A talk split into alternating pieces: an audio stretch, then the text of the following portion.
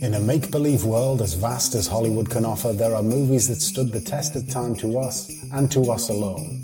These films may or may not resemble the critically acclaimed classics that have acquired accolades at glittering star studded award ceremonies, but have won their way into our hearts. These movies are not iconic, but myconic. Christmas is here again, and along with the turkey, chocolate, and cheese, we indulge in two festive favourites from the same year as we imbibe German baddies in an action filled hostage holiday exchange and a modern take on a Dickens classic with Die Hard and Scrooged.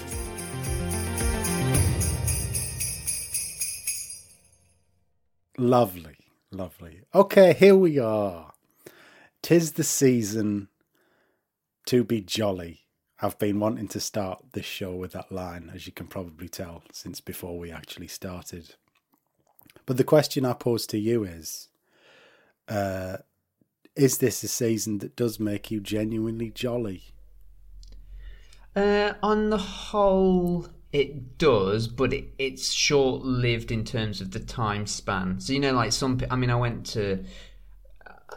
I went to a customer like at the beginning of November, and their Christmas tree was already up. Oh. So they're they're they're making the, the the joy of the season tried to extend as long as possible. I can't do that because it's full of stress because of kids wanting presents and the rush of going shopping, which I hmm. hate, and, and all that kind of stuff. So the the joy is really starts when I finish work on whatever day, Christmas Eve or the day before, hopefully. Hmm. And then it, it lasts until Boxing Day. So I've got probably two and a half days of joy. and it's genuine. And it's more because I don't have to go to work and I can, I genuinely, genuine, generally turn off my phone and stuff like that. Yeah. And that's what brings me Joy. the most joy. What about you? I hate Christmas. Oh, Joel, you don't you don't hate Christmas. No. Nobody hates Christmas. I really do. It's it's Why? gotten- I think they always like this is the thing I'm going to put out there, right? So as a kid, you love Christmas. It's great. Yeah. You're like, oh, you're looking forward to prezzies, being off school, Mm. everything else that goes with it. You Mm-hmm. then get time off afterwards. You got New Year. Mm. Whereas, and then you get older, and then of course the magic starts to fade, Mm-hmm. and um, and then people say to you, "Oh, but then when you've got your own kids, it'll be fun then, won't it?" And I'm like, "Nah, oh, you don't. But you don't see like the the joy in your kid's face when they're when they're opening, ripping their presents open, and seeing the excitement of Father Christmas and all that. Do you? Does that not?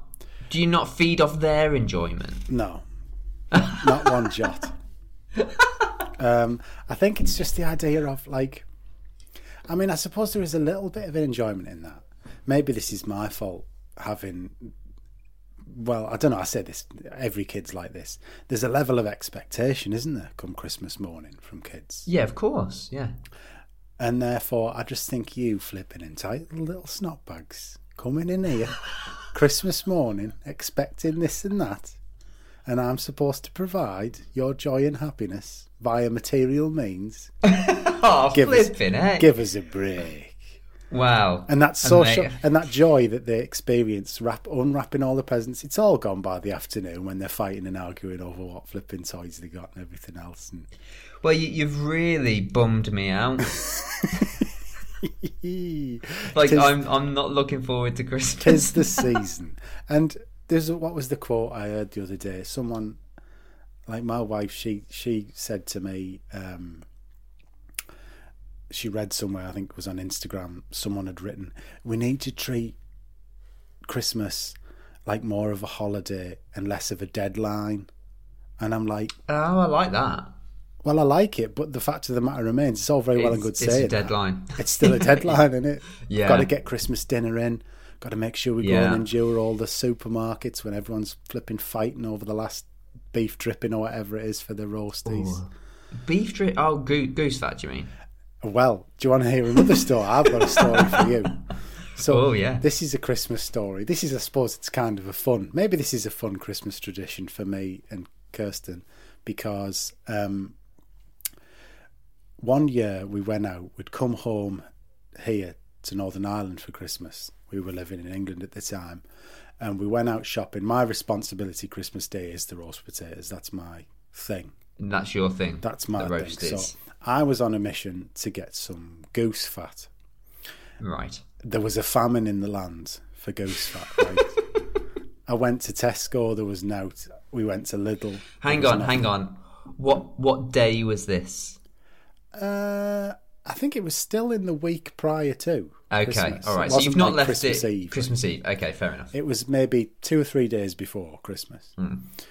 And so we go, we've said, right, we've got to get some bits from Marxie's. We'll go there next. Yeah, fine, swill from Marxie's. Hmm. Yeah. And then we go, we go to Well, look at you. And we go, I look down where the goose fat was. Again, nothing but empty shelves. And there was another guy who I was kind of half overhearing in the same predicament.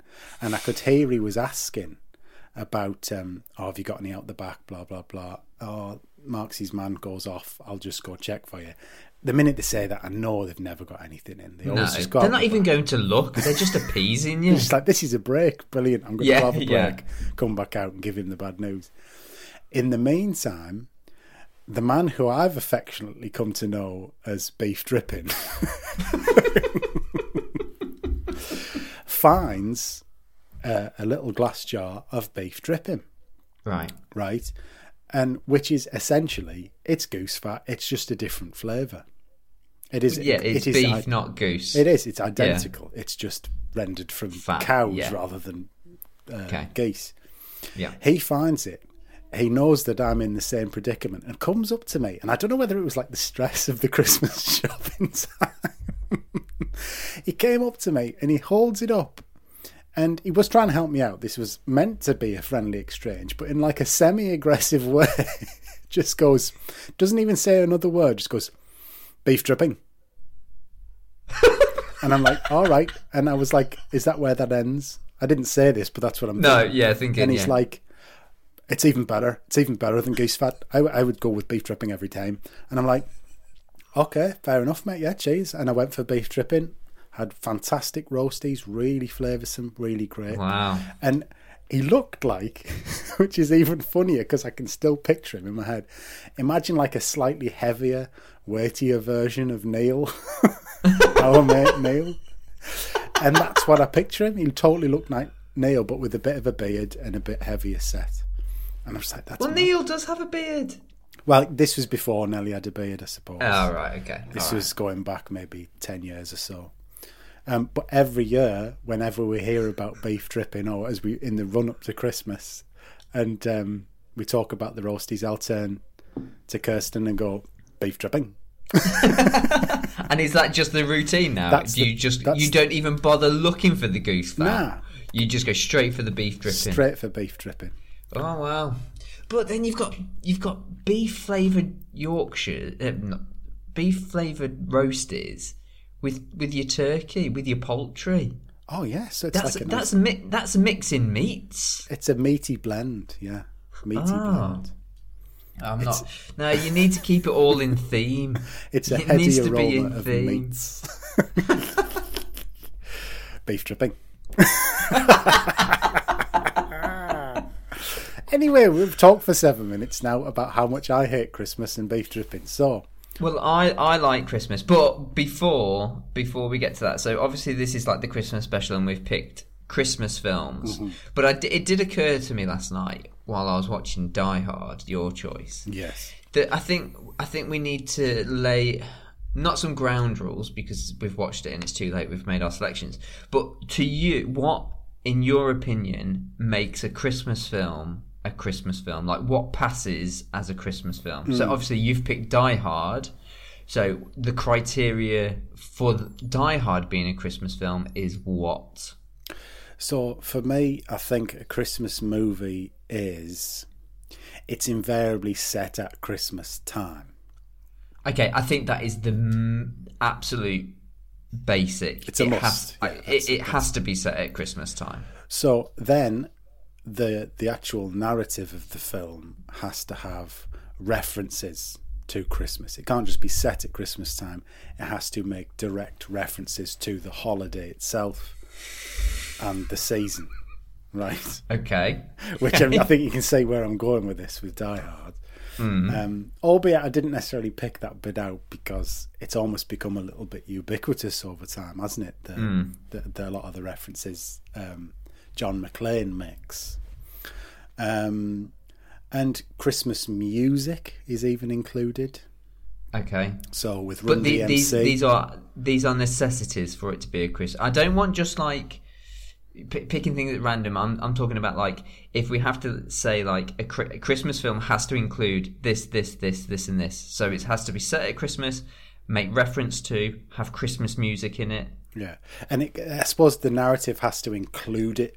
So there was a reason why John McClane was flying out to Ah, okay. California to see his family. It wasn't just because he was separated, estranged from his wife and kids. It was because he was going there to be with them for Christmas time, and he talks about this specifically.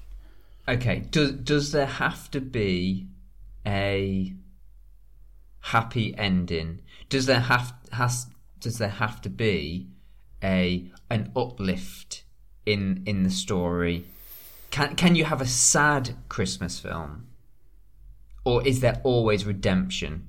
I think if it's Christmas, if it tis the season to be jolly, hmm. I think there always has to be, yeah, the the, the overarching moral and or general sense of feeling is that of happy, happy, joy, joy. Okay, so what about a? I know I've never seen this film, but what about because there are some Christmas horror films? I'm thinking yeah. Krampus. Krampus, I'm yeah. thinking, is there one called like? No, I'm thinking Jack Frost. I'm, I'm thinking Um, there's something around that kind of uh, like a evil snowman type. There's a thing, Finnish a Finnish film called Rare Exports. Have you seen that?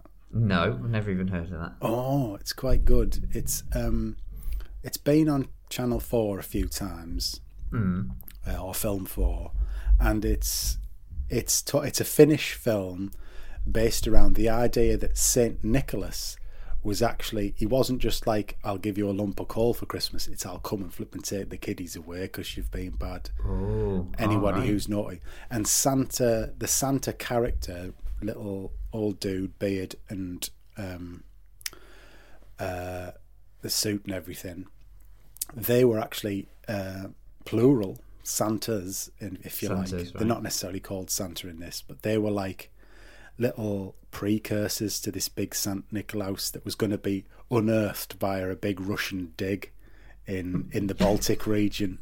And Oh, it's, right. and it's a mad take on it, um, and how this one family are kind of these like Santas that go out and check out who's being naughty and nice kind of thing are um, are almost un- they're almost bewitched like under a spell. And I won't give too much away for those who want to see it. Maybe I should have recommended it. It's actually not a bad film. And what's it called again? Rare exports. I mean, it doesn't sound very Christmassy. You'll see why it's called Rare Exports at the end as well. Okay, There's a little bit right. of a an ending, a cool ending. Okay, so so there are criteria for for, for Christmas movies. So so by by that summation, then Die Hard qualifies. Very much As a Christmas. Movie. And I think over the years it, it's been established as people's uh, a staple in people's Christmas movie repertoire. Okay, can I can I just ask one more question then before we get on with the the, the crux of the films? You may. Okay, so there is a debate going on in our household mm. as to whether the Nightmare Before Christmas ah. Is is a Halloween Halloween, or a theme movie? or a Christmas film. Now, I, I have my very strong opinions on this. Okay, me too. So let's hear it. Okay, so my opinion is that that is absolutely 100% a Christmas film. I think you could get away with watching it at Halloween. Mm-hmm. However, it is not a Halloween movie. It is a Christmas movie. Right. Your opinions? First and foremost, Tim Burton has weighed in on this one. Has he? Tim Burton has weighed in. Tim Burton, the writer, not director, that everybody uh, gets wrong. But yes, go well, ahead. that's fair enough, though, if he's written this the story. Well, yeah, he wrote the he wrote the the book. so, yeah. and I, if I'm honest with him, I disagree. Okay. Um, he doesn't know what he's talking about. yeah. I'll show him. Um, so he said it's a Halloween Nah. movie, nah whereas doesn't know what I'd go out about. and say, no, you've heard my criteria for a Christmas movie Yeah. set at Christmas time. Okay, Yeah. Halloween town commandeers Christmas Yes. and does everything that Jack Skellington does everything he does at Christmas time. Yeah. Christmas movie. Yeah, I agree. I mean, the fact that it, I, I appreciate that the film start the the very start of the film is Halloween has happened. Yeah, So they they've they've celebrated Halloween, and then we're we're looking forward then to Christmas, and then preparing, commandeering Christmas, and created their own Halloween type Christmas. Yeah. So for me, it's Halloween's already finished. yeah. Yeah. Okay. Anyway, they were the things that were plaguing me. I've ex- exercised myself of these, so we can we can crack on now. Okay, so which one do you want to do first? Do you know? I'm Well, gonna. let- I, I'll be go on. honest with you. I'm gonna be honest with you. I know I always like to end on a high, and Hmm. I'm gonna be honest. I struggled with Scrooged. I struggled, Really? really struggled. Well, let's hit Scrooged first then. Scrooged first. Okay, well, let's find the uh, the blurb, and we'll get right to it. Don't get me wrong; I did have plenty of notes, but um, not necessarily uh, positive ones. So, this is the description according to YouTube, where it can be streamed. High spirited hijinks on a Christmas Eve put Frank Cross, played by Bill Murray, in a ghostly time warp in this hilarious takeoff of Charles Dickens' A Christmas Carol.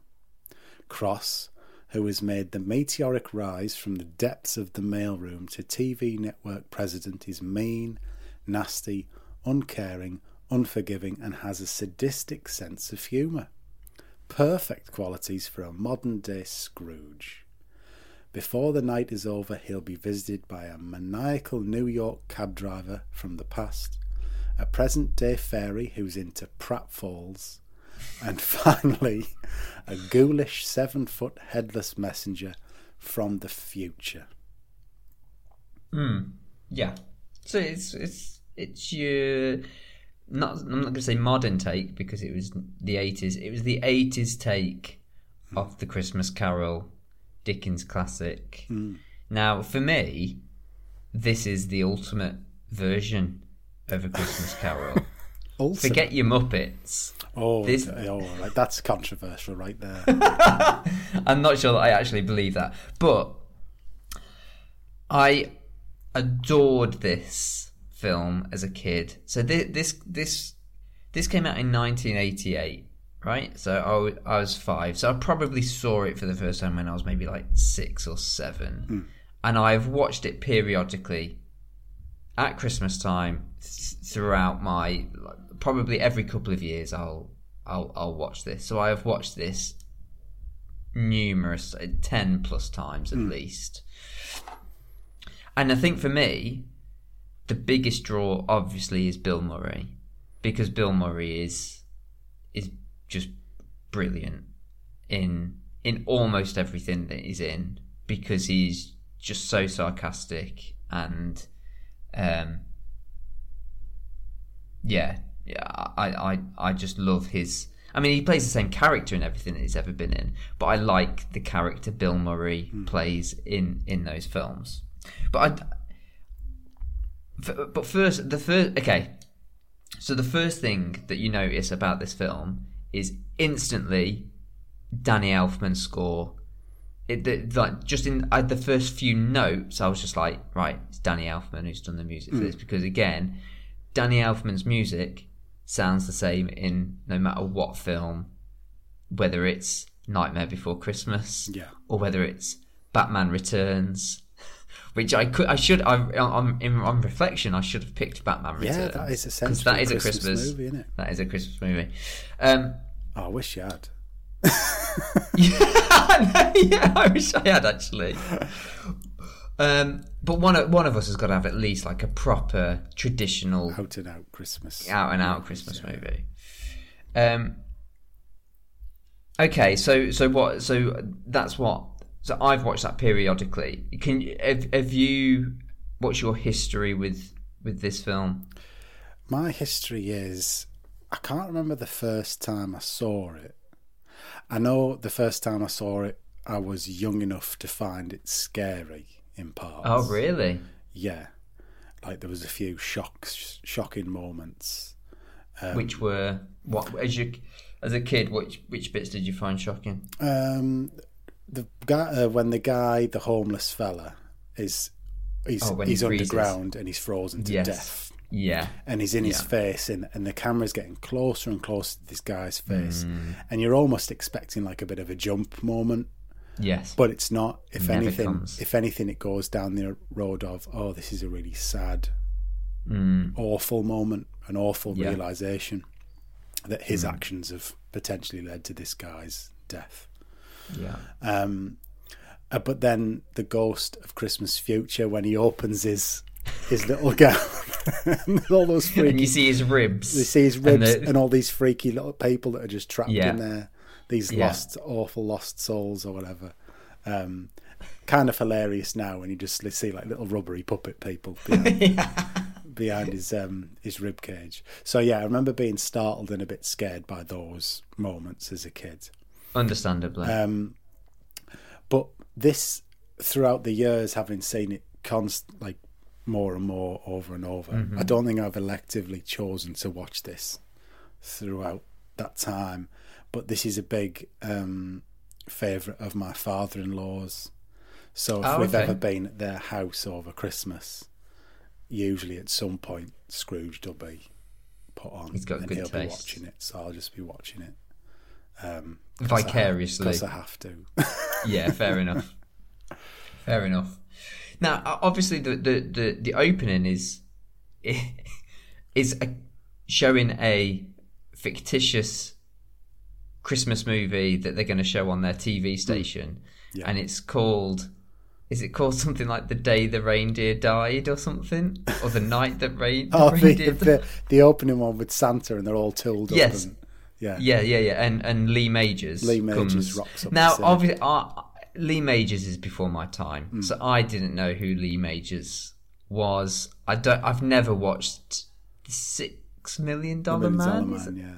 is, I- is in fairness, if they didn't spell it out during the opening Yes. scene, I probably wouldn't have realised who that was. No. But did, one thing I noticed, and this is the first time I've noticed it, there's a female elf who works in in the in Santa's grotto, Hmm. and she reminds me of Smell from This Is England.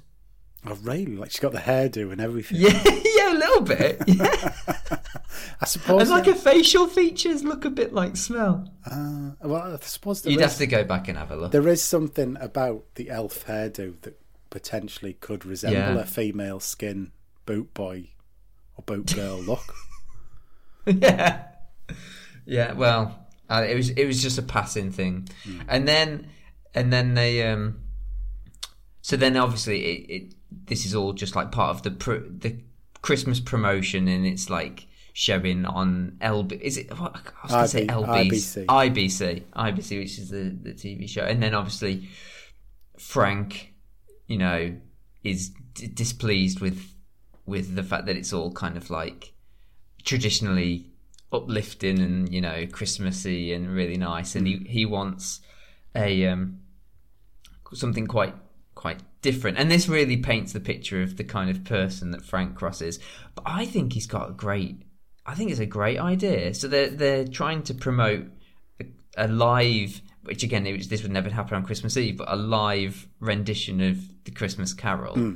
Um, and he, you know, he just he just tries to strike fear into people by t- and he talks about acid rain Yeah, and so like that, that was one of the first few chuckles for me. Like, uh, Yeah. up to that point, I was like, "Oh man, this isn't as funny as I, I don't really think it is." But there was Yeah. the one where it talks about international terrorism, and then it just cuts to the airplane, it just explodes midair. It's like. This is all pre 9-11 as well, so you're like, oh, Yeah, of course. Yeah, you wouldn't get away with it now. No, no, that kind of joke. But it just But it catches you off guard to the point where I did have a little chuckle at that moment. Yeah. with his Yeah. his Fear Factor um, promo for his his TV show.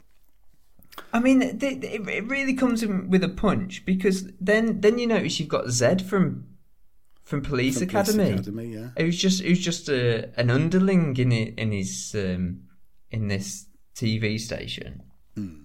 um, and also uh, links into to Die Hard, which we'll come to. But one of the execs who's at that conference table, Hmm. she she's also in Die Hard. Um, Well, do you know what? she's the- the news reporter, the news anchor. ah, well, do you know what? Interestingly enough, these are both 1988 films as well. Yeah. So it's like Amazing. two two movies from the same year. How how old do you reckon Bill Murray is in this film? When this okay, let me put this. When this was filmed, how old was Bill Murray? Oh, early 30s maybe.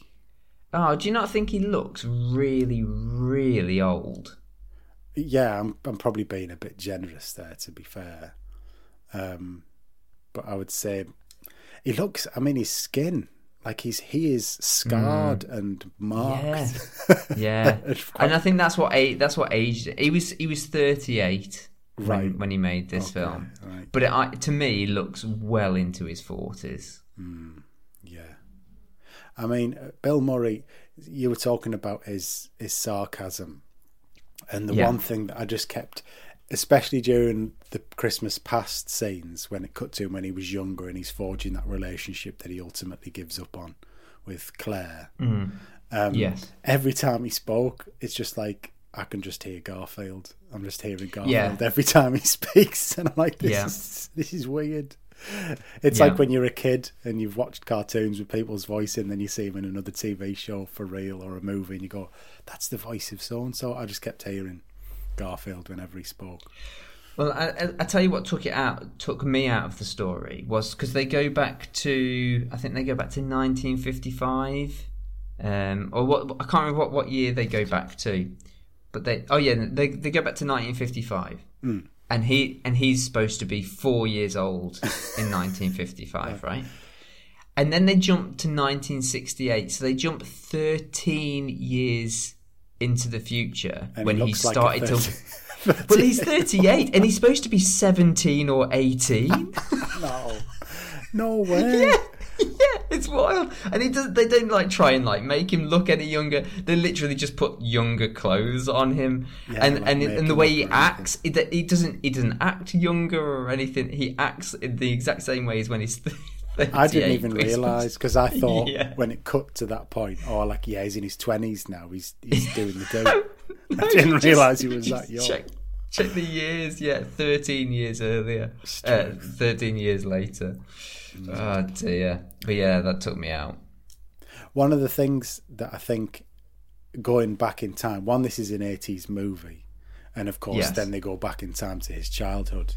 Is it's indicative of a lot of the social fears associated at Mm. the time with TV and TV Yes, consumption, right. and the fact Yeah. that it would appear that in this particular film that TV is the root of all evil when it comes Mm-hmm. to people turning out wrong or bad or having their, you know, he was there as a kid, go up in at the TV as a four year old. He Yeah. goes to work at a TV station, becomes the TV president, uh, the station president, and it just becomes this spiral out of control, this sociopathic nutcase, all because of his increased engagement with TV. and wanting eyes on his TV channel Oh, yeah. during yeah, so it, it is that that is interesting. Whereas now we would say it would be TikTok Oh, or your phone, YouTube, just your phone in yeah, general, just social media But does that mean then that we just have the same fears that they had in the 80s, which ultimately did us no harm? I think. Uh, I think there And are. will this will this do no harm in the same way it didn't really warp our minds? Well, you say that. I think it probably did do something to us psychologically. I think we we consumed the media that was available to us in the same way um, kids nowadays consume the media that they do. It's just a different outlet, and I think the consequences are different. So What do you, what do you reckon the consequences? I would say, like for us, even though we had access to TV and movies, and that was like the media that we consumed, there was still a sense of, well, you've got to wait. There's Oh, there's yeah. a TV schedule, and you've got to wait for that program to come on. Yes. There's a movie coming out, you've got to wait for that to come out. There's music Mm-hmm. that you have to go somewhere and physically get in order to listen to it on a CD.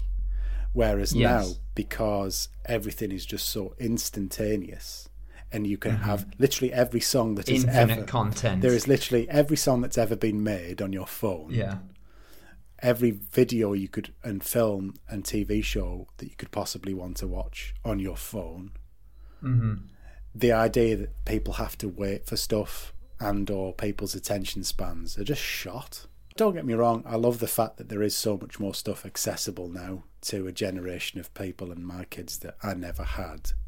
Um, so that you can expose them to more of the world um, in a cultural sense, but then without having to actually literally and really experience it, still maybe a bit more of a virtual digital experience for them. Okay, well let me let me bring it back to the film. On that You know- note, actually, in fact, uh, to do directly with the film, it's interesting how the the international preconception of Chinese food containing cat meat is perpetuated in more than one scene in this. R- Is it? Yeah. Th- this completely passed me by. Like he makes a joke of it, even. Does he? Yeah, because the the woman. So when they go back to Christmas past, and Hmm. the one lass who, of all things, during that particular Christmas party, is sat on the photocopier, photocopying her Yeah. arse and handing out Classic. pictures of pictures of that. I'd love to go to a Christmas party where that kind of thing's going on.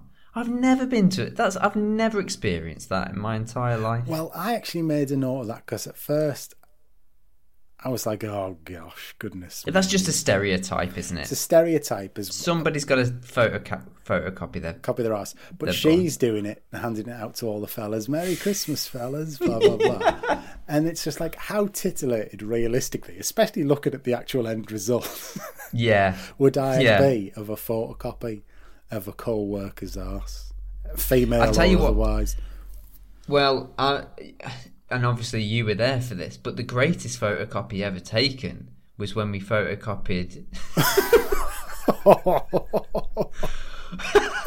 when we photocopied Joe's face, um, and and I, what, from what I can remember, there was there was snot there was snot coming out of his nose, but the thing that was most stark and most um, kind of um, shocking was that he had his eyes wide open. yes, I remember this. It's like, how have you managed to keep your eyes open as that He- blinding light just draws across your face? yeah, I, do you know, I was struggling to remember then until you remembered that one detail. yeah, That he- was great. I'm surprised in amongst all those hijinks, nobody thought to do some other body parts in the Well, I, I'm not privy. To, I'm not privy that anybody actually did, but who knows? Who knows? Yeah, I'm, that does surprise me actually because remembering what we did with the, with the pin art thing, it does, it it goes. You know, you would think it would follow that somebody would would do that. I recall at primary school there was a side room in our class in year three, I think it was, which had a photocopier in, which me we managed to gain access to. We'd been entrusted stupidly by the, the, the teacher to be shown how to make photocopies so that whenever he needed something doing, he said, "Oh lads, can you go give me thirty of these, please, for the class for the lesson this afternoon?" As a, as like what as like a seven year old. Yeah, yeah. All right. And so off we went to the copy. I say the copy room. It was like literally. It was almost like a store cupboard sized room in the class, and he gave us the thing to go copy. We'd go in, and we'd make the copies. Come back. Cheers. There you are, Mister Johnson. And um, one day we thought this is too good an opportunity to miss to have access to this room. And again, no body parts at that point were photocopied, but I believe a few uh, fingers doing the Oh, yeah, hand and gestures. flipping off Yeah. were yeah. placed wedged into the uh, the photocopy machine, and um, but then we were all he he he he. One of us kept it. We're all giggling away at the table. The teacher comes over, snatch, takes it off the person, and opens it up to find this literally being flipped off by one of his seven-year-old pupils in paper in front of him, and us getting into trouble for that. But yeah, that that with the the, the Chinese food because she asks him then, "Oh, do you want to come come out afterwards? We'll go get some Chinese food." Oh And yes. he says, "No, you shouldn't eat that. It's got cat meat in." Then he meets his the girl who he's really into, Claire. Yes. And then she makes the same offer. Do you want to go get some Right. Chinese food? And then he goes, eh, pulls a face, and then it cuts away Oh, to the next scene because he's Does already made. do you know that's never occurred to me? Even though I know exactly what you're talking about, his facial. It never. I never got what that was, and that's just because I'm thick. Yeah, so there you go. Cat food, Chinese food. Well, uh, and what I was going to bring up is, so we talk about how like, um, or, or some people start wringing their hands about like the content of, of movies nowadays and how things have gotten gotten worse. I think the eighties was like possibly one of the worst decades for inappropriate things in films aimed at too young an audience. So I, th- I, I, I think this was always posted as sort of like a family film. I know, like I, when I'd have watched it, it would have been on TV, so it would have been edited. Yeah. So like you, the, the bit where the the first um, ghost, the golfer ghost, is like hanging him outside the window, and, and his arm like snaps off. Oh, yes. That would have been that would have been heavily edited, so like that you wouldn't actually see the scene, the the, the you know the the bit where his arm like breaks. You'd Yeah, just yeah. kind of they'd have edited around that.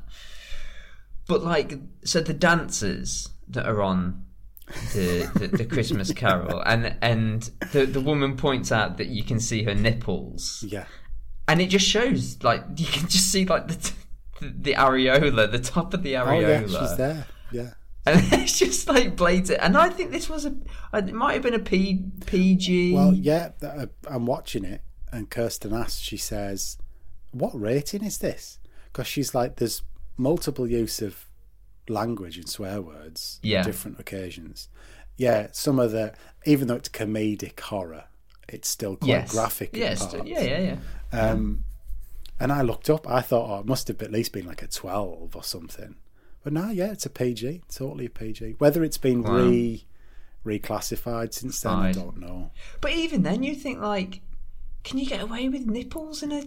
I know you don't see the whole Well, the whole nipple, but it's referenced. Full Like, we, we know what we're supposed. We know what we're supposed to be looking at. I think it's yeah. I think you have to go full nip before full nip. It's an immediate fifteen, isn't it? Is it? Is that what it is? Yeah, immediate fifteen. So you can't have bare no because in Titanic aren't there bare breasts in Titanic and that's a twelve? but the, maybe it's the context then. Maybe it's like Ah, If- because that's not necessarily for for because she's just posing naked. it's artistic, literally. in In, that instance, yeah, isn't it? right, okay. So In- it's almost right, like what's the difference between that and a Renaissance painting? Ah, okay, yeah, yeah. I mean, don't get me wrong, I'm clutching at straws there. You are clutching at straws, but there must be some reasoning behind Whereas it. Whereas in Scrooge, it's like, look, we can see her nipples cut to a Yes. shot where we're looking now at her nipples. That Yes. we can, that we can see them.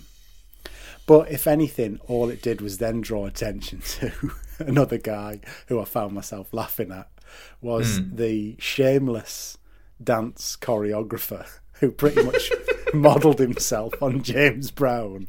Yes. With like a yeah, I noticed that. Long, like permed hair. Yes. He's got like a, a, a shell jacket on, some tight pants. Mm-hmm. Did he have fingerless gloves? He might have done. I don't remember seeing the gloves, but I I looked at that and went, yeah, this dude is James Brown. I, I just wanted him. I thought at one point he was going to go, me to the bridge. hit me. And then he was going to do like, but it's the fact that not only have we brought to an awareness of the fact that he is utterly shameless as he drills them in their suggestive dance moves. Oh yeah, and then mm-hmm. he's he's getting down, clicking his fingers and all, and it's just like, oh dear, yeah. This was just another excuse for the audience to then ogle said scantily clad women. Yeah, yeah. Well, and and there's a theme. I think that again, the '80s was just just one of those. It, it was it was a new world, and we were exploring new things and seeing pushing new boundaries and seeing what could be gotten away with. or it was just uh, a reflection of what was probably going on at the time, which is to say, women were just being objectified in every sense in Hollywood, from the top down. Yeah, and not a lot has changed. I know. I, I appreciate things are beginning to change, Hmm. but Well, it took some pretty drastic things to happen to make that change. People had to Wow. be caught, didn't they? yeah, yes, Had to be right. caught and imprisoned for Yeah. that to happen. and we all know who I'm Yeah. talking about, don't we? Yeah. Yes, Harvey. So Whoa, whoa, the, whoa! you um, just said his name. But it's fine because he's a convi- he's convicted rapist. So That's true. No, I know I'm saying, but I don't even want to give him any kind of Oh, okay. Yeah, fair enough. any kind of credence. Than whenever he's- whenever- was a rapist. Yeah. Well, whenever his name comes up on a film, I'm always a bit like, ugh. Is the whose money is this putting? Po- uh, Yeah, whose pocket makes- is this putting money into? Yeah, Oh, it's bad. I'd say, okay, so Bill, I- I'm going to give you some instances of where I think Bill Murray is genuinely hilarious in this film. So when they're at the restaurant and he is um, seeing, he, he's having that vision of, of the guy on fire. yeah. And his reaction to seeing the guy on fire, his facial expressions are just just amazing because obviously he's he's flitting between these the, his two eating companion his, his meal companions and the fact that they're just straight faced and just talking business and he's like seeing this guy on fire and not really understanding why nobody else is reacting to it. And so his face is kind of it keeps going from like straight to kind of like shock and horror and then back to kind of like confusion and and uh, and stuff. I think that i think that is br- absolutely brilliant. And just again goes to show uh, bill murray's acting chops in in very subtle ways.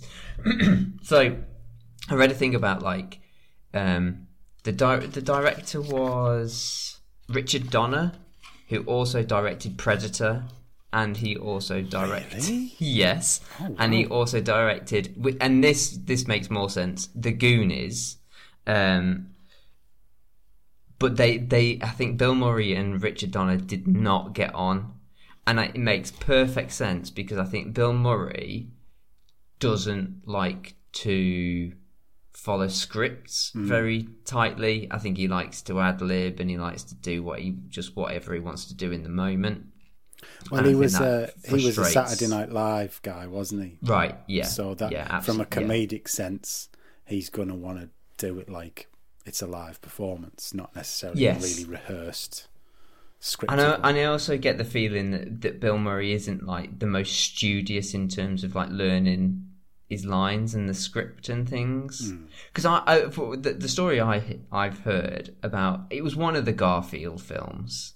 Because I think that, has there been two? Any? I've never seen any of the time, yeah, Garfield. I've I've never seen them. But basically, he didn't follow the script in any way, shape, or form for for one of them. That he literally just did whatever he wanted to do. Like there was a story that was driven, obviously, and and and, and there's a narrative to it. But he just basically threw the script out the window and just said, "No, I'm, I'm going to do what I'm going to do, and like it or lump it, kind of thing." And I, I get the feeling that he did that quite a bit in in this because rewatching it, it is a bit of a mess. Hmm. Like I think that it's not the greatest. He's not the greatest character.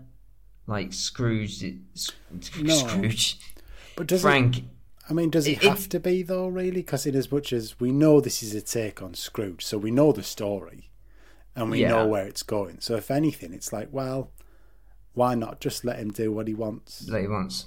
Yeah, maybe. Uh, the- uh, I, I guess the the trouble I have with it, and I, and I was I was I rewatched After Life um, recently, and this I think the same problem is with After Life as there is with this, because Ricky Gervais, whenever he's trying to do sentiment, I never find it comes off as genuine. Mm. So so in those moments in this when he's having his realization at the end of like, you know, humanity and we all need to be kind to each other and and we all need to, you know, you know, Merry Christmas. What what is it? What does Tiny Tim say? Not that his name's Tiny Tim in this, but what, what's Oh, Merry Christmas! God, God, Every- and God bless, God God, bless us us, everyone, everyone. So when he comes to that kind of the realization, the big redemption part, Hmm. is that it just doesn't doesn't work with Bill Murray because I think he's too sarcastic Hmm. and sen- he, it just sentiment doesn't it isn't his forte. Yeah, I, I thought that during the moment where he finds the frozen homeless guy, where it's Mm. clicking that yeah he's dead and he's he's not coming back and I've played a part in that and he's trying to come on revive him and Right. wake him up and then he's trying to almost be serious about it. It's just like ah, but up to that point you've just been joking around the whole time, so I'm not really buying the the serious moment that this is meant to be. And I, I, I the trouble is, is that when you when you come to critique anything like this, is that the more you look at it, the worse it becomes. Be- because it's not it's not supposed to be critiqued. Yeah. it's supposed to just be kind of like a bit of fluff. yeah. yeah, and it just just don't worry about it. It comes and it goes, and don't don't worry about it. But the thing is, this is probably why I struggle with it so much. From a comedic point of view, I watched it, and I don't want to piddle on your Bill Murray bonfire too much. Um, Piddle away. but I didn't. I didn't find it funny per se. There were a few moments where Okay. I was caught off guard, and I thought, and I found myself laughing like the terrorist. The guy that just explodes, and um, the moment after he, he, like you were talking about, the moment in the the restaurant where the guy's on fire, and he runs up to him and throws the water on him.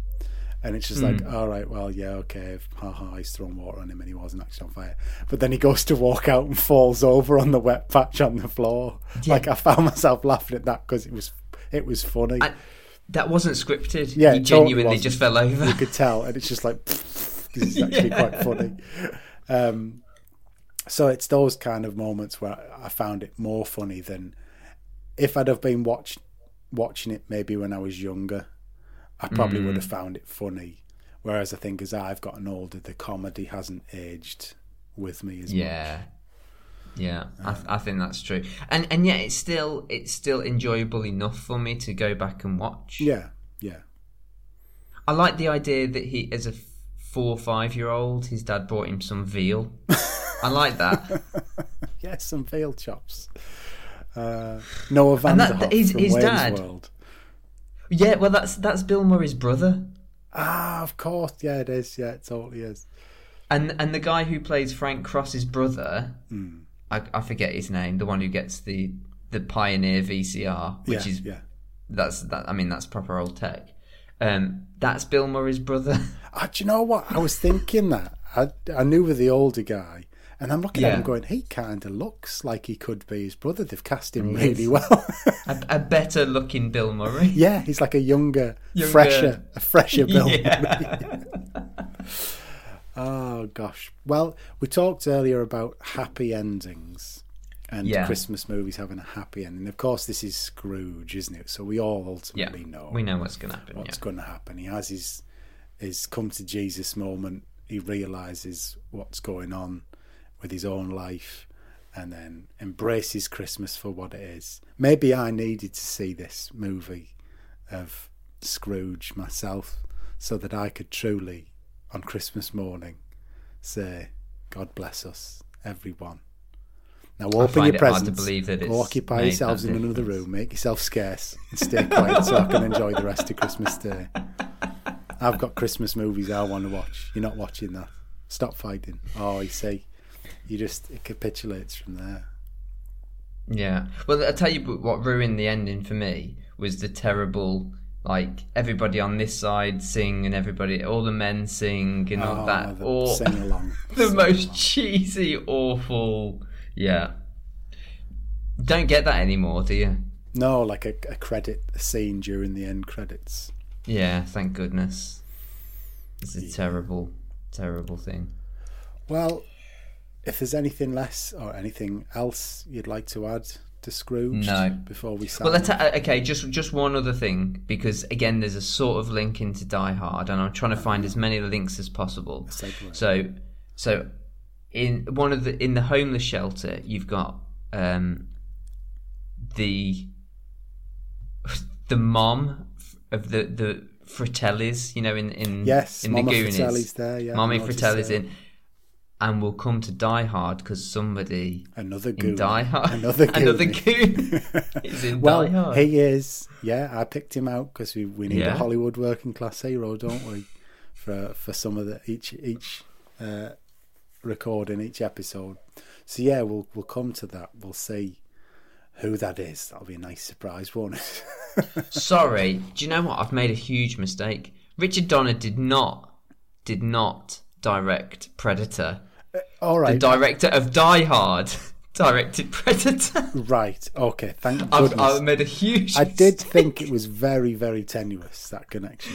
I knew I'd written it down somewhere. Wrong film. That I would make apologise. much more sense. Yes. Okay. Okay. Yeah, that does make more sense. Brilliant. Well, so Die Hard. Like I say, this has made its way into people's Christmas movie list over hmm. the years. It's become more popular. Wasn't always. Um, 1988, much like Scrooged. Uh, here is the blurb. So this is according to Disney Plus. This is where I watched it. Um, so, facing Christmas 3,000 miles from his estranged wife and two children, New York policeman John McClane, played by Bruce Willis, flies to Los Angeles bearing presents and hoping to patch up his marriage. Stylish and cool Hans Gruber, played by Alan Rickman, is in Los Angeles as well for the holiday season, but he's not there to give out presents, if you know what I mean. He's there. This is pretty literal. He's there to take more than $600 million in negotiable bearer bonds from the multinational Nakatomi Corporation, obviously, uh, where McClane's wife Holly is an executive.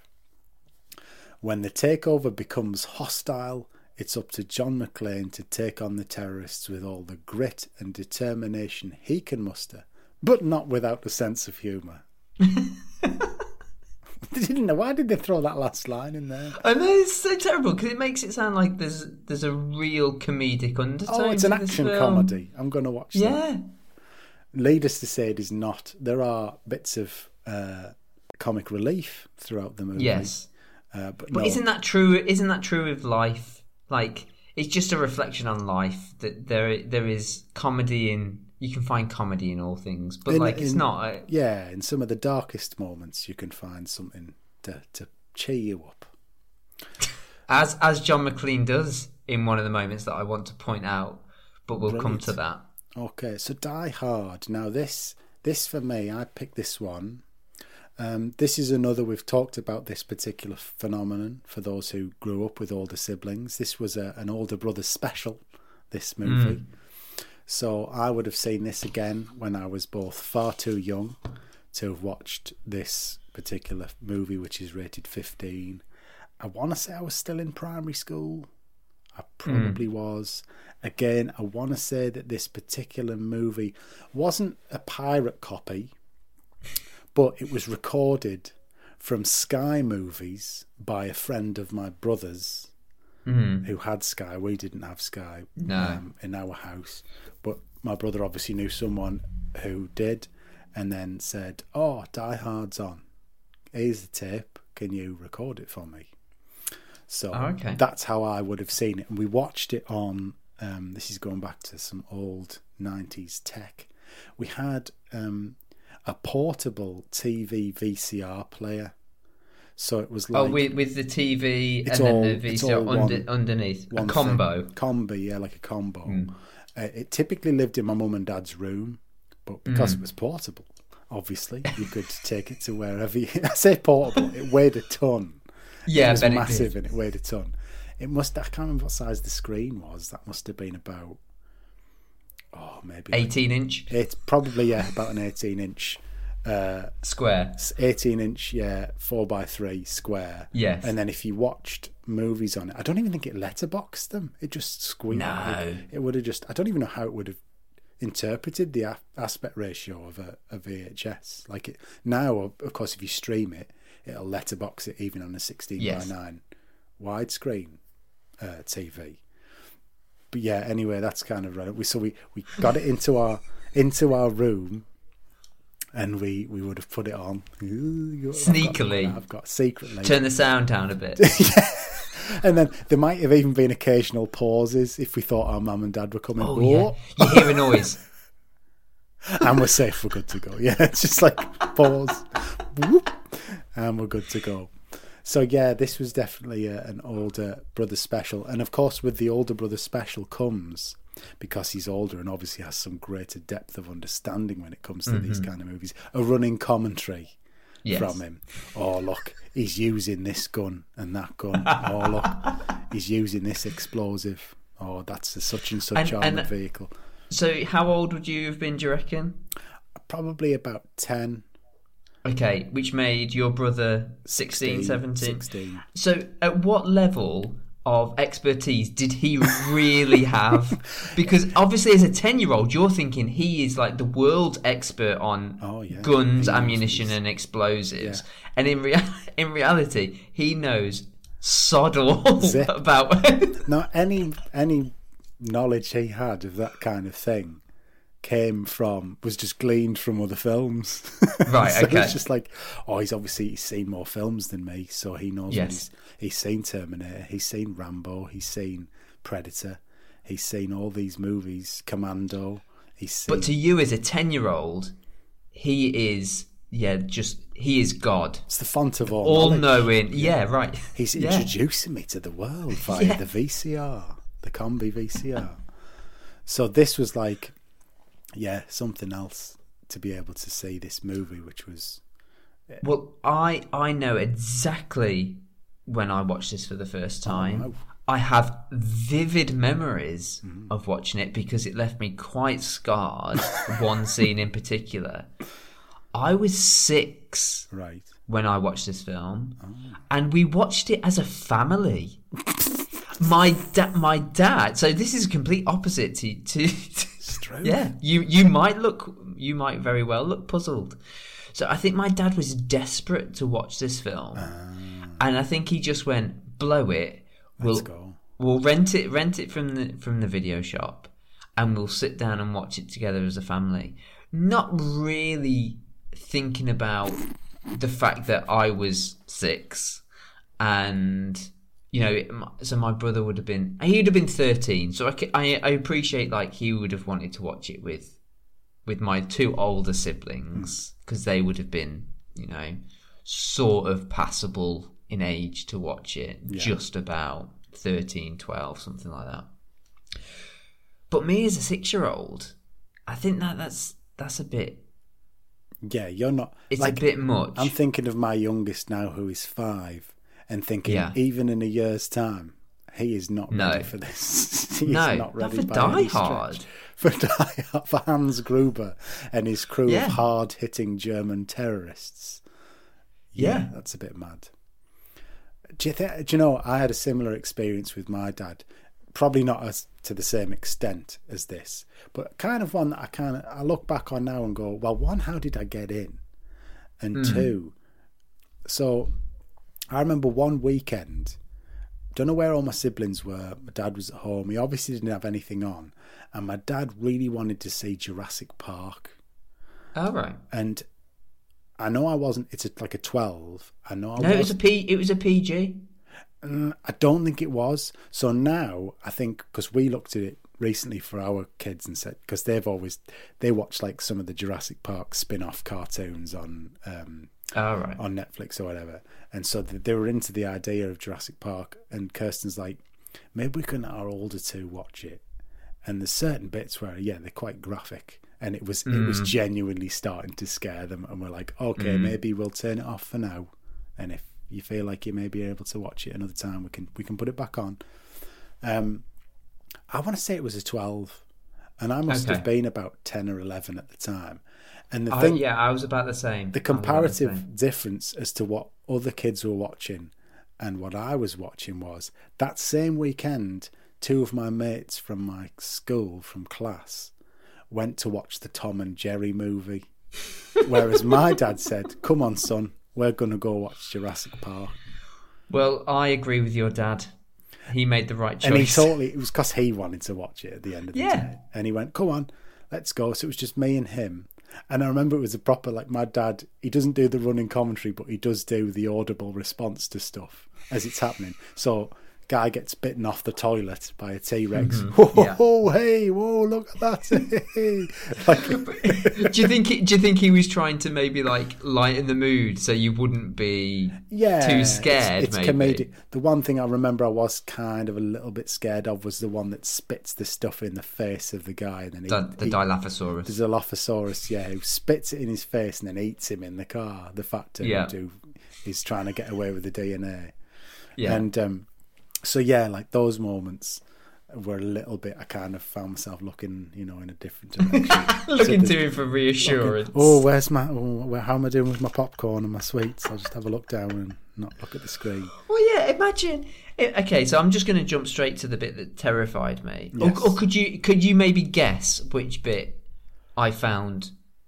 I, I asked I asked Robin this like as we were watching it like told her like point out the bit with, which terrified me Hmm. as a six year old watching this. She couldn't get it. She couldn't get it. Was it?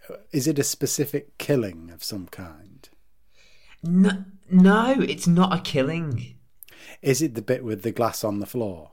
No, No, ah, well, I don't. I don't know. There are numerous bits, I suppose, of to a young mind would be mortifying. Well, you would see. you would you would imagine it's a bit like where he's shooting shooting them from like under the table, and you see their legs like explode with yeah, like, bullet holes. blitzing under, under No, the table. No. Not not not that bit. Ah. it's the bit. It's the bit where Carl at the very very end. we think Carl's dead. Yeah, we think he's been he's been hung. And he kind of like He bursts. He emerges, and he's and it's the way his face is covered in blood, and the way he kind of like it's almost like he's rising up from the dead, and he's like pull he pulls his gun up, and it's just literally that, moment. image. Yeah, Te- absolutely terrified me. it's probably because at that point too, you've been led to believe that all Ah, is it's all over. is won, all is done. Yeah, John yeah, McClane maybe. and Holly are in each other's arms. They're out the building. They've met flipping what's his name Powell. Powell's come to meet them, and they're yeah just in that moment of them Yeah. about to embrace. So maybe yeah. So maybe I've gone through all all because I've lived that as a six year old. You you live the film that you're watching. Yeah. You're in it. So I've lived through all that horrible, scary scariness, and I'm and I, yeah my my my defenses are down, and then all all of a sudden, All of a sudden, Carl caught you off guard. oh, ah, and your ti- your tiny mind was Yeah. was truly uh, traumatized.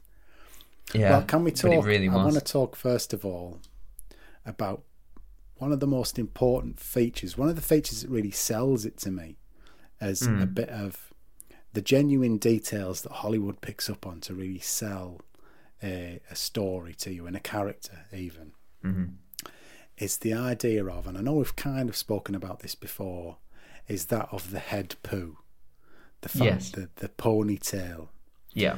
Now these are German terrorists. Okay. Mm-hmm. Now I lived in Germany for five years, Mm-hmm. and I never thought I'd seen as many head poos as I had in one place in my lifetime.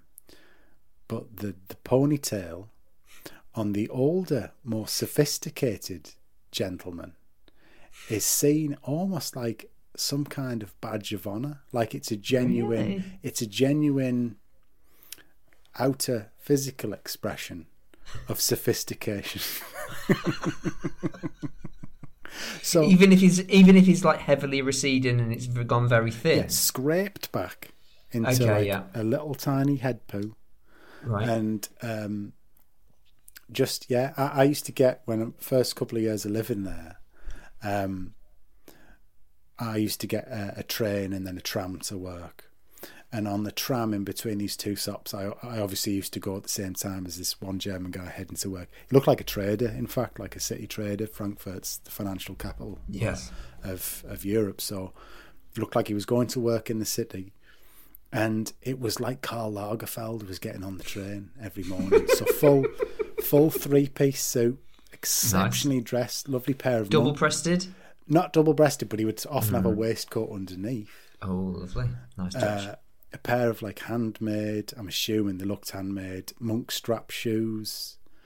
Um, and then in the winter, this is why I say Karl Lagerfeld, he would have like a pair of leather gloves, just, and uh, he was always carrying a briefcase. And yeah, grey, older gentleman, grey, scraped back. And it wasn't uncommon, like I say, to see older fellas in Germany Wow. wearing their hair like that. So to see these guys in the movie, couple of guys, one guy in his lady yakka as he comes on straight at the start, and he's there um, with his head poo, and then all the other guys, even though they've not got it worn back, it was almost like a little bit of a Hollywood nod to European style to say, yeah, that the, the older European gentleman, he likes to wear his hair in like a, a longer style, or sometimes, I don't know, I'm doing a Dutch accent now in a longer style, or sometimes like scrape back into a ponytail. Yeah, it's a nice touch.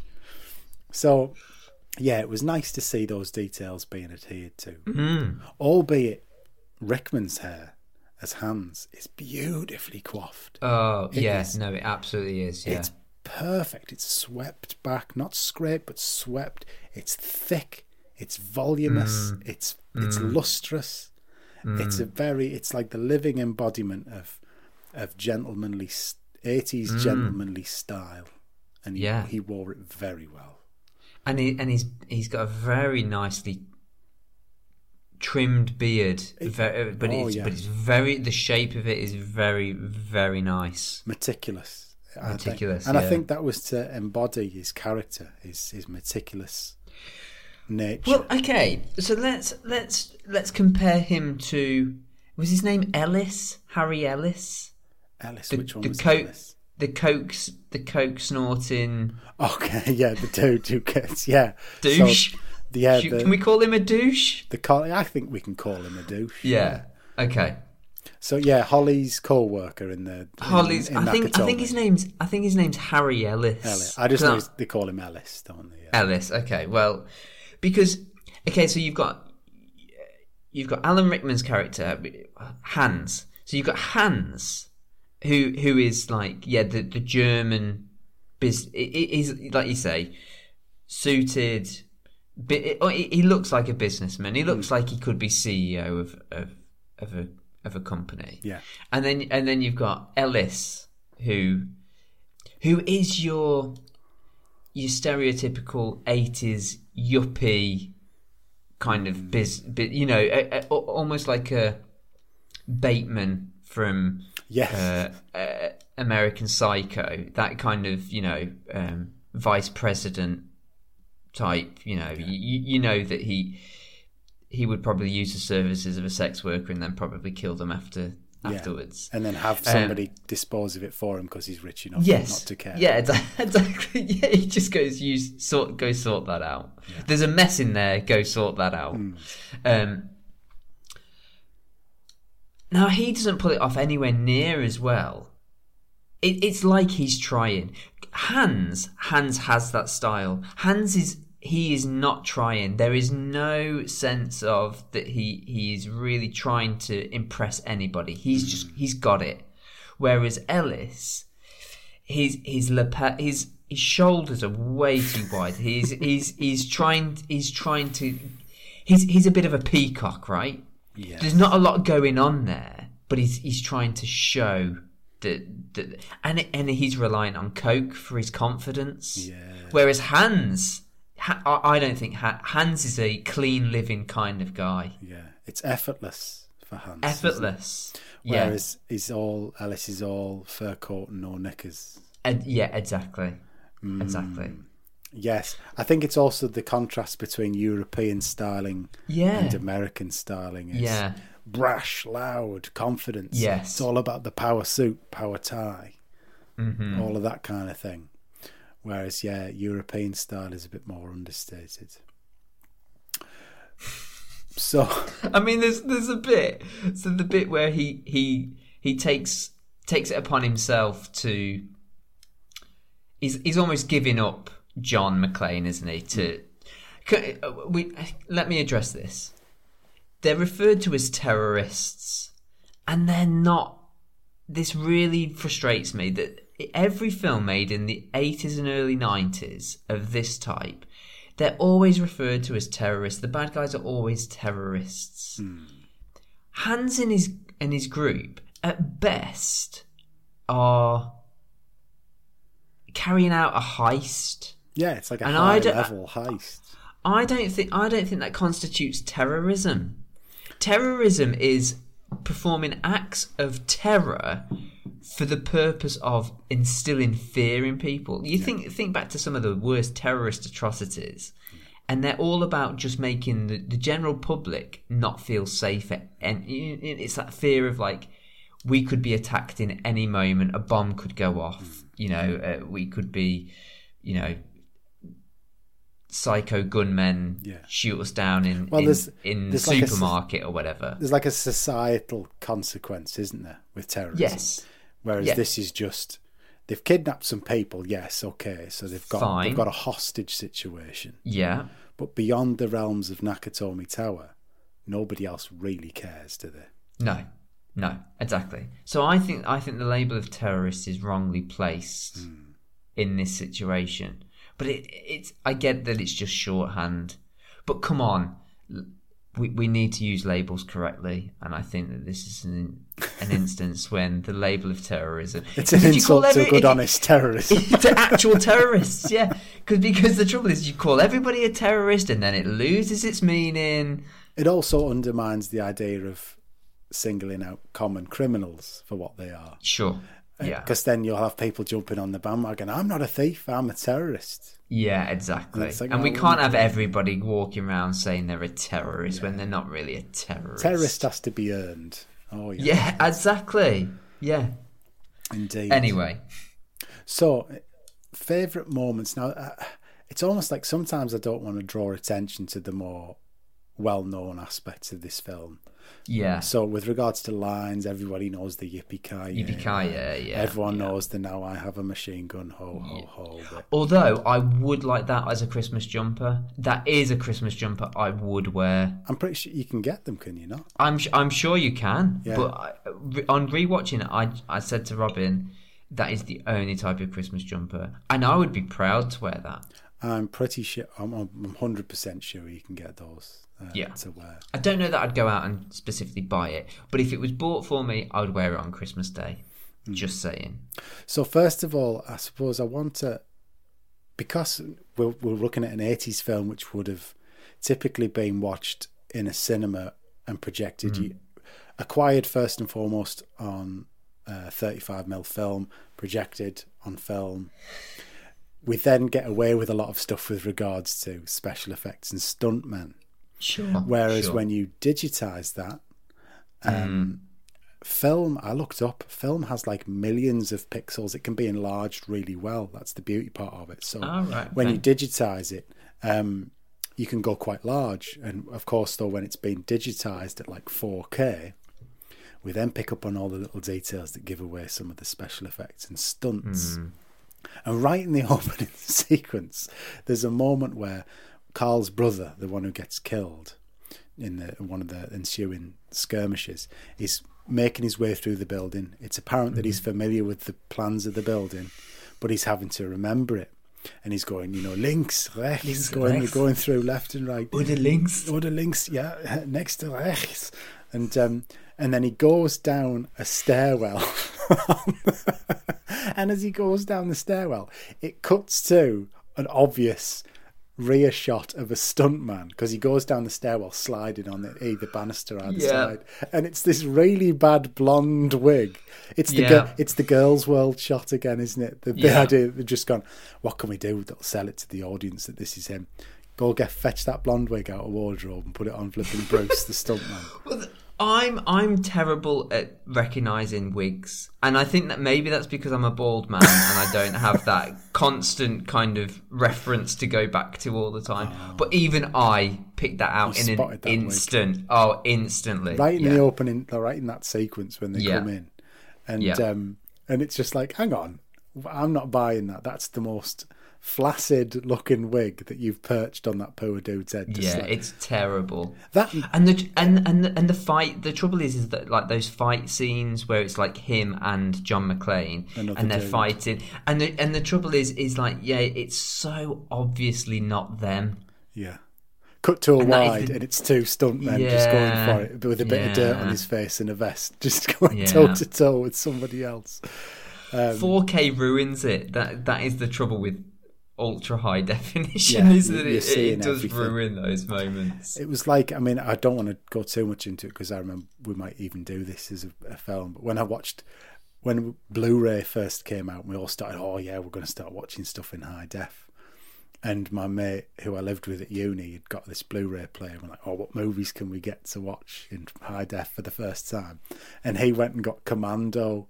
And we were watching some of the dodgiest Oh, no. special effects on Commando. It's brilliant. Like, uh, like I say, if we ever do it, you could have you could have a whole show on some of the effects um, that get highlighted. That was just high def. That wasn't even 4K at that point. That's like Yeah. 1080p.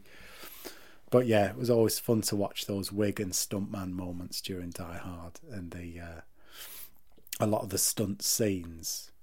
Um, were there any other uh, moments which you particularly enjoyed? Well, uh, not that I. Well, I mean, for obviously the the star of this film, other than Bruce Willis, is the vest, and and it was. I was really pleased to see that we see the vest go through its very, it's slow, because because we first see it at 14 minutes in. There it is in all its Straight away. bright white, bright white glory hmm. as he's as he's getting washed up or whatever, and then the terrorism start. No, damn it! I said Said terrorism. Come on. I because it's ingrained in me because it's constantly. This is the trouble. They they keep putting these labels on it, and you, and it just absorbs into your You mind. say you're buying into it. The bad guys Yeah. bust in and start shoot shooting up the place, and he, he he doesn't have time to put to put another top on. But it goes, yeah, and then it just kind of goes from like a little bit of blood stain after he kills Carl's brother, and you know, and he's been he's been blooded up a little bit, and then we start to get like a bit really grubby, and then and then by the end, it's not even. There's so much kind It's of like body putrid. fluid and Putrid brown, isn't it? yeah, it's gross. It's gross. But I like I like seeing the evolution of the vest.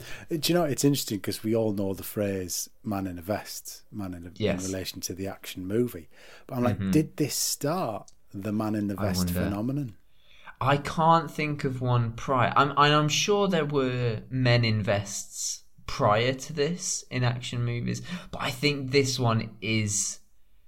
When you think of man in a vest, You immediately think. you of you Willis. immediately think of Die Hard. Yeah. Willis. Not just Die Hard, Bruce Willis in so many roles. Like we did Fifth Element, he spends the whole He's time in a vest. man in a rubber Yeah. vest.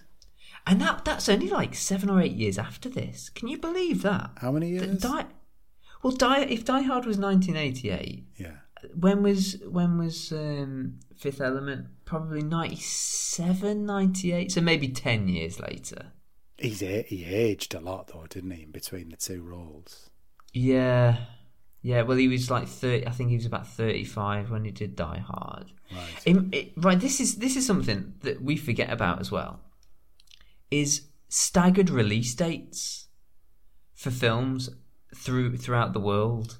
So this this was released in July 1988 in Yeah. the states. Yeah, So not a Christmas film, released in July. yeah. So that kind of throws this into a bit of disarray. But never mind, we'll we'll skip over that. It wasn't released in the UK until February '89. Yeah, there was a big, there was world Six release dates later. really did. Um, like you could Yeah. go, it was almost like a phenomenon, wasn't it? Like if you had a mate who went to America Yeah, on it's holiday. been in America. Yeah. What, oh, No, what, what movies that. did you see? What did you Yeah. get that you can't get over here yet?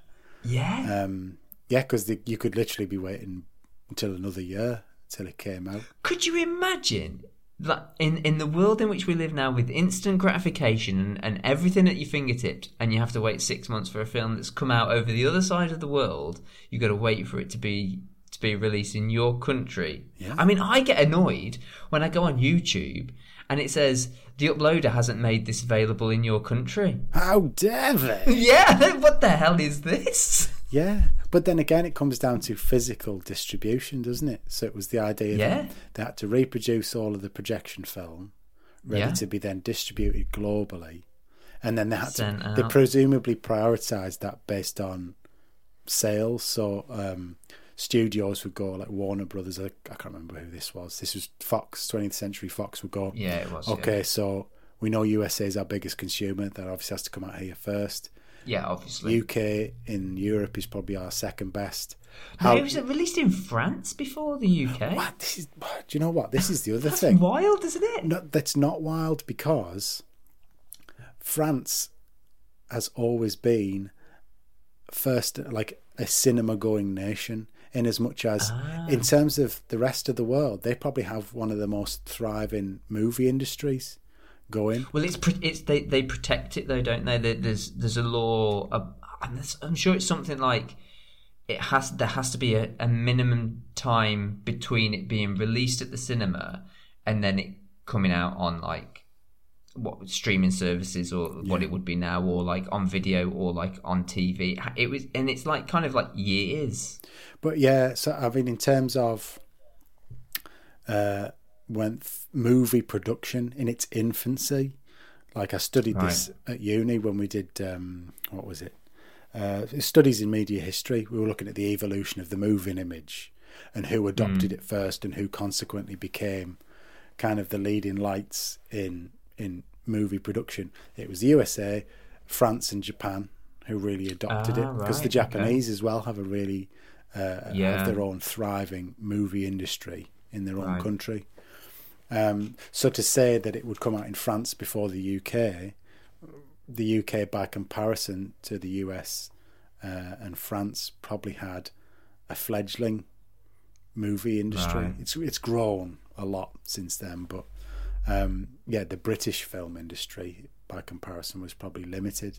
Probably even in terms Mm, of resources to then distribute the movies. Yeah. Um, they would have people from the studios in those countries ready to, to distribute it because that's what it was all about.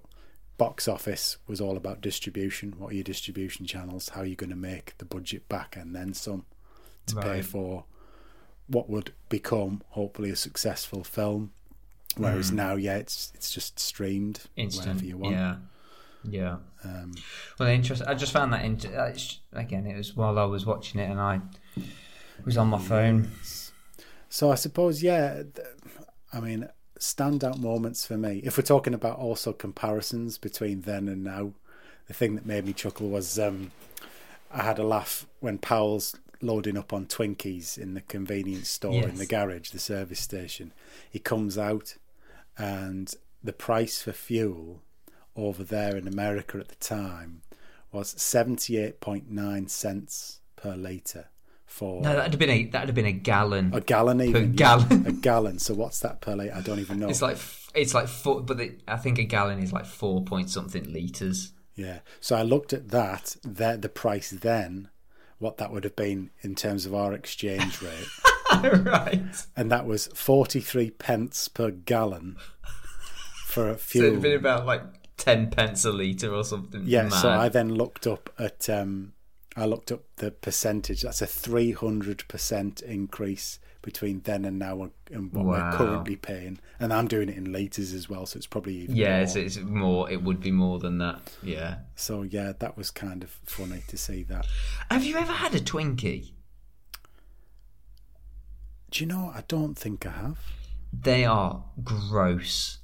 They look, by all all estimates, they look really nice because it's just cream inside like a A cake. like a like a cake finger. Yeah. But um, they are the worst. Just absolute garbage. I had I had a someone came to a party I was at not so long ago, and everyone was you were at a party not that long ago. It's not that interesting. It was a party at church with my wife. Oh. Um, so yeah, it was. Don't be thinking I was. I'm making out like some kind of socialite here. I thought there was going to be somebody in the corner vote for a copy in their bum. Yeah, someone's and handing out pictures of their ass. Yeah, no. So Oh. at church that my wife goes to, we're all invited. And the more I describe this, the more you're going to go, oh, "Yeah, of course, this is a moment church Okay. do." Um, everyone was asked to bring something, uh, bring along uh, a, d- a dessert, a savoury, whatever. And I came along. People had brought some really nice food, in fairness. So I was enjoying all the stuff that people had made. And then someone played it cheap and lazy. And I think they thought because it was semi exotic that they'd get away with it, but it was grim and nobody touched it. And I thought, you flipping right for being lazy. They brought these cakes that were American because mm-hmm. their brother actually has a, an import and distribution business for American candy, desserts, drinks, all of that kind of thing. And he's, he's pretty successful doing it. So she'd gotten hold, I think she actually works for him. So she'd gotten hold of these cake things and brought them in. And it, the components were kind of similar to the, the Twinkie creamy cake finger things. Yeah. And I thought, oh, I'll have one. And my first, my first warning sign should have been as I opened the pack. I then found they were all again individually wrapped in this mm-hmm. plastic. My set, oh, I suppose my first warning should have been these things have been imported from America and they're still Mm-hmm. meant to be fresh.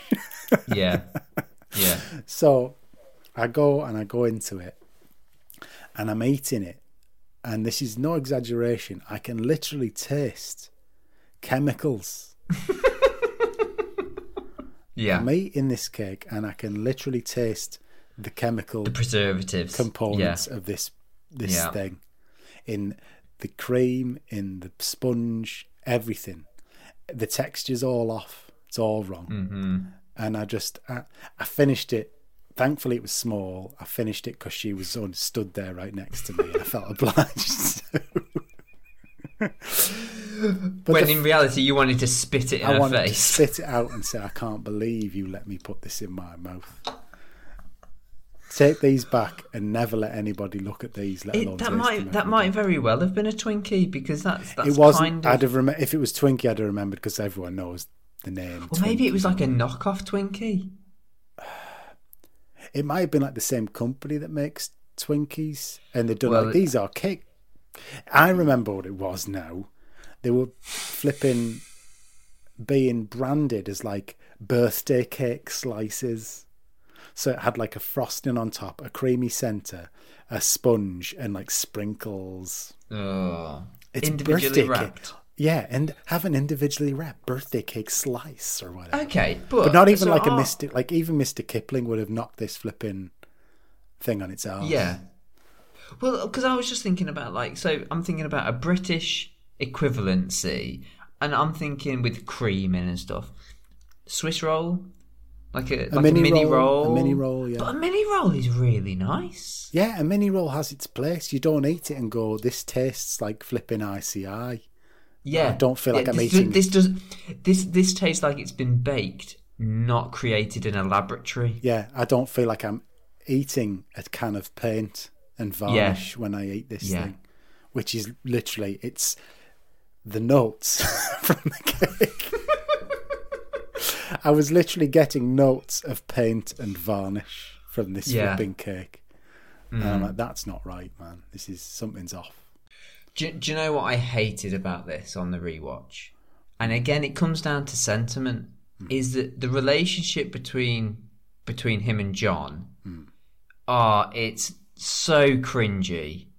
Like all this kind of like, what does he call? Does he call him cowboy or something? He's Or, calling like, him Roy partner. first. Roy, like Roy Rogers. Yeah. And then, cow, yeah, cowboy and all that Ah, stuff. it's it's awful, awful. I hate it. And then he starts talking about the time he shot that kid, and he's not shot a gun since. And it's just like, oh, I can't, I can't stand those bits. I could cut every single one of those scenes out because Yeah. it just it's oh, it's bad. Well, I, I watched it and I thought, hang on, this was real life.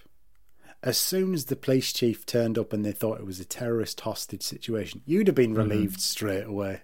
Oh yeah, because he's just You like a beat cop, you- isn't he? Yeah, you go work on point somewhere else. You're not Yeah. going to be on the radio You're not to radio. man inside. You're not got- special we- regardless of how the teacher from the Be- Breakfast Club is so dismissive of like the whole situation, Yeah. He would as all the police are. Like when when when John calls it in over the radio, and the two police women are like. Uh, this is a this is a secure line. You need to phone nine one one, and despite they hear gunshots and stuff, it's like, "Oh, check- yeah, check it Go out." check if you want, but whatever. It's just like the police are so inept. Apart from, apart from your main man, and uh, and John. Well, bringing it back now to to more jovial things. Yes. What would you say your as with all action movies we have to ask, what was your favourite death? My favourite death. Um, hmm. I mean, uh, apart from Hans is is like the It's the iconic the most iconic. Yeah. I mean, his his face as he's being dropped off that building is is fantastic. Do you know the story behind that? Well, I don't I don't think he was expecting it, was he? No, yeah. So the the stunt team they'd set up all day for this one shot because it was Yes. one where Alan Rickman was legitimately going to be in the shot. They've Yes. got the big, um, like it's almost like an inflatable, isn't it? It's not a bouncy castle because you kind of fall into it. Fall into it. Yeah, yeah. yeah. It But kind of collapses in. yeah, it collapses in, but then completely breaks the fall. And so they'd suspended Alan Rickman on this platform. It was all blue screen at the time, no green screen. It was all blue, um, and they had to get it high enough so that even when they were slowing it right down to so many frames, you know, a second, that it'd have enough falling time to really make a big dramatic death Right. uh, shot of it, and also to make it worthwhile, I suppose. So he was so many stories up on this. uh, Okay. Uh, I'm assuming it would have been like a crane, uh, Yeah. like a cherry picker thing, but really quite high. And yeah, so the lead stunt coordinator of that particular shot um, goes to the director. I'm going to go up there, and what we'll do is we'll get him prepped and ready. He knows what's going to happen. He knows he's safe, Yes. but we'll do it on instead of doing it on three, we'll do it on like one and just drop him, Right. and you'll get a really good reaction shot because he will genuinely He won't be he'll, expecting he'll it. panic. Yeah, he'll, there'll be an Yeah. immediate natural reaction Right. to do the old swim in the air kind of thing. and it, I don't know what they shot at. Maybe close to like 120 frames a second, and you're watching Mm. the movie at uh, 24 frames a second, so they can slow it right down as he's, he's going. Mm. And the quality is still really good. yeah, and you don't lose Yeah. any of that detail in the movement of Yeah. motion blur and all of that. So he, um, yeah, get to one clink. yeah, Down goes Alan Rickman, and hence why you get this fantastic reaction shot. Well, well done, that stunt coordinator, because that is brilliant. yeah, Because it works. Because it's like the because that scene and obviously the other iconic one where where John jumps, off, he's wrapped himself in the in the hose and Oh, he yes, jumps yeah. off the building and the explosion in the background. So that that is iconic. Uh, Hans falling is iconic. The bit where um, John's in like the the air vent and he's Oh, got and the the- lighter yeah, that shot. and that that's iconic. It's just there's a but uh, sorry. So going back to Deaths. the, We're looking at the favorite deaths. deaths. Hmm. I mean, it's it's over in a in a second. But Carl's brother, when they they just kind of like grapple and like he falls down the stairs. Isn't that his Um, first? That's his first killing. That's it. I think that is. I think that is the first kill. I can't really think of one that's like. I I, think wouldn't say I have a favorite death. I think my favourite would be the. Is he meant to be Italian? The other guy who he does shoot through the table, and he's got him. He's like, "I got you Oh, now. yeah. If you ever get a chance to kill a man, Yeah. do should you should Don't do hesi- it. Don't hesitate." Doesn't he say don't don't hesitate? Yeah. yeah, and then he's just like quick, rapid fire with the the Yes. the um. It's not a revolver with his gun.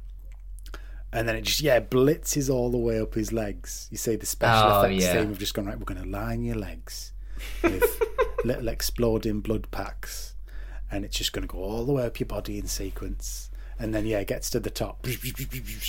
Down he goes. Albeit, I know we've discussed this. I think we discussed it in the last one.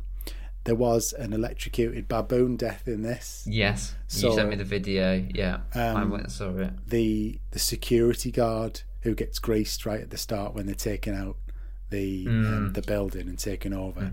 Boof! He just does it. I think he's the first one who did they even mean to do it. Yeah. Oh no, yeah, because he throws the little puck like like stun gun or stun Yes. grenade round the corner, slides round, and then Carl poof pops him and he strikes a little pause as before he goes down, freezes and down he goes. Um, so I do enjoy an over overly elaborate freeze death, which we got from the security guard. I wonder. I wonder why that is because surely people have seen. People don't freeze like that, do they? When they get shot, do they? I'm I, trying mean, to I can't say. I've ever seen anybody legit get shot. I don't think. Well, I, I we watched a film in humanities in year nine, and there was lots of old like wartime footage of like Hmm.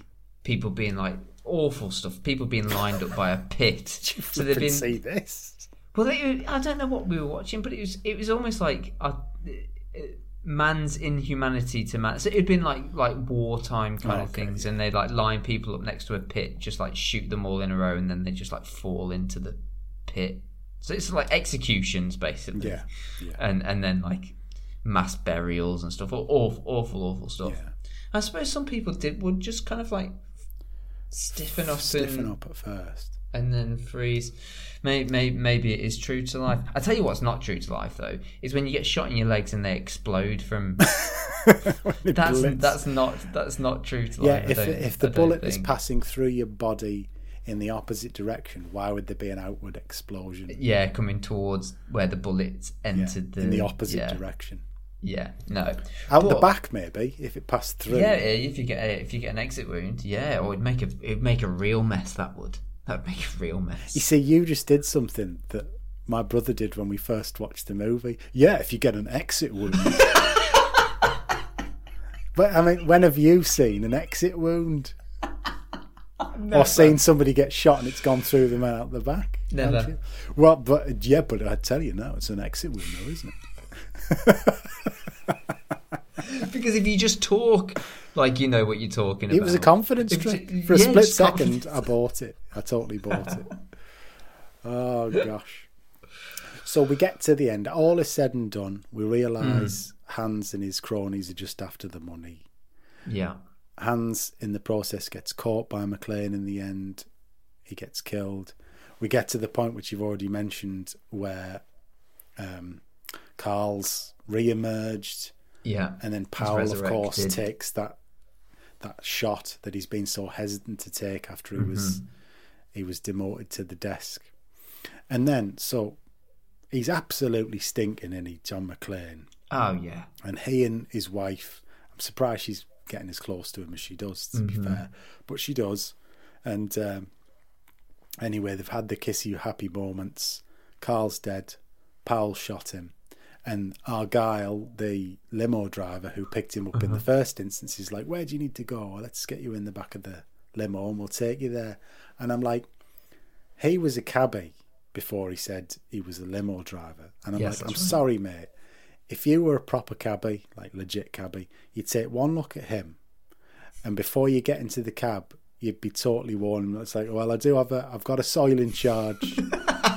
Going, I'm looking at the state of you, and just so you know, I've got a soil in charge before you get in the car. If I Yeah, because that limo's going to need a deep clean after John's Oh, been in there. Deep clean. He would have been making a right mess.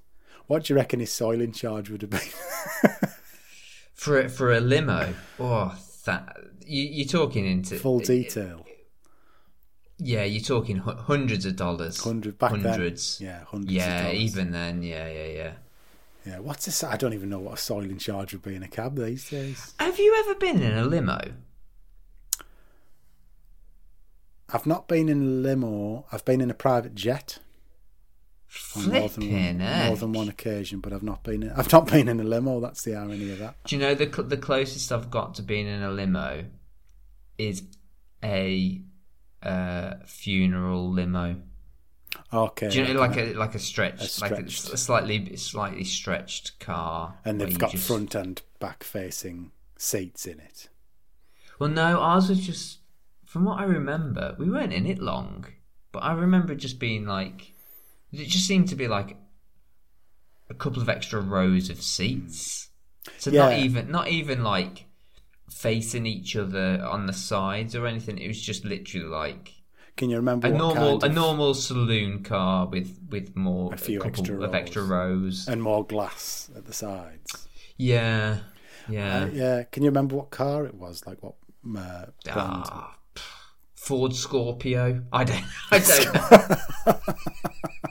You see, I want to. I was. I've been in one as well when my nana died. Yeah, it was Yeah. when my nan died. Oh know it wasn't.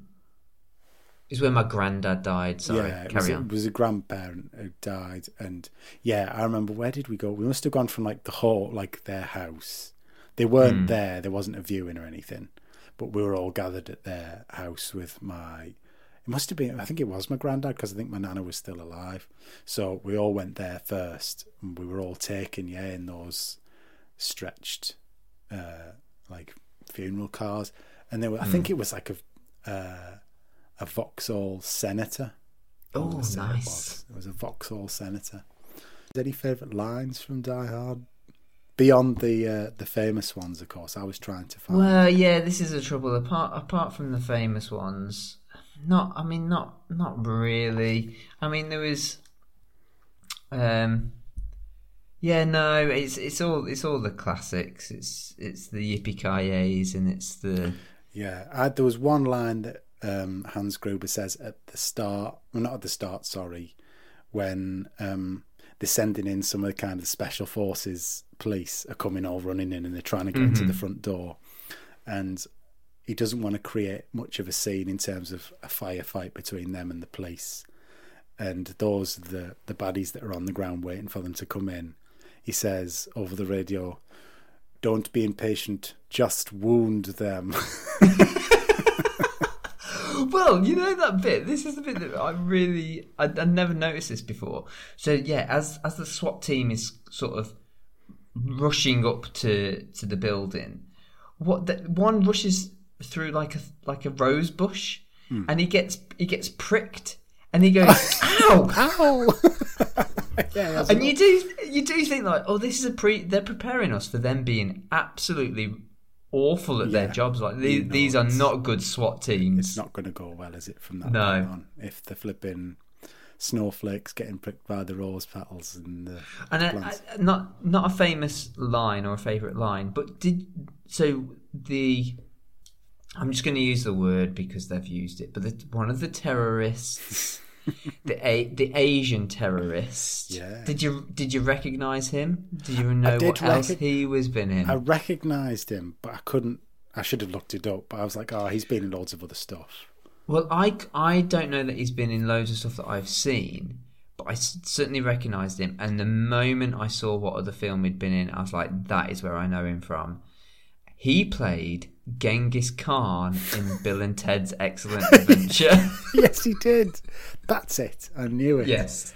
Yeah. Well, the moment that he's where he steals the show in this is the bit where every time I watch this film, without fail, it immediately makes me want a crunch chocolate bar. Yes, yeah, is hundred when he, he goes and he's like you say he's been sent down to counteract the Yeah. the police special ops coming in, and he's waiting right by the candy stand of Yeah. the Nakatomi Tower, and he sees the crunch bar, and it even though they've just taken hostages, armed to the gunwales, and they're about Hey. to stick six million, he still takes a little cheeky look around before he nicks the crunch bar. That- it's really good. I like that. Yeah, but I I really t- like that. guaranteed every time I go, oh, I could just stay with a little a crunch bar.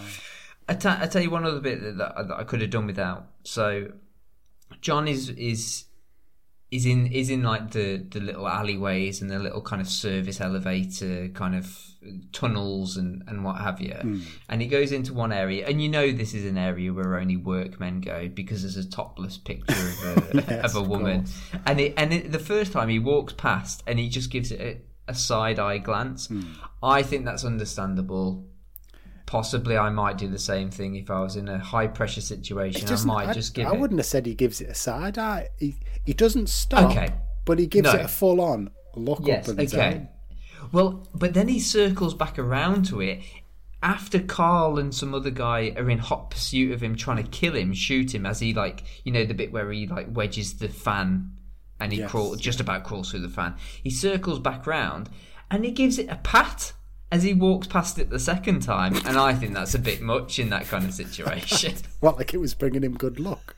Yeah, well, almost like he was just like maybe maybe good luck, or maybe just I, I don't know what his thought process. This might be my last visual. Therefore, Yeah. I'm just going to take a moment to enjoy it.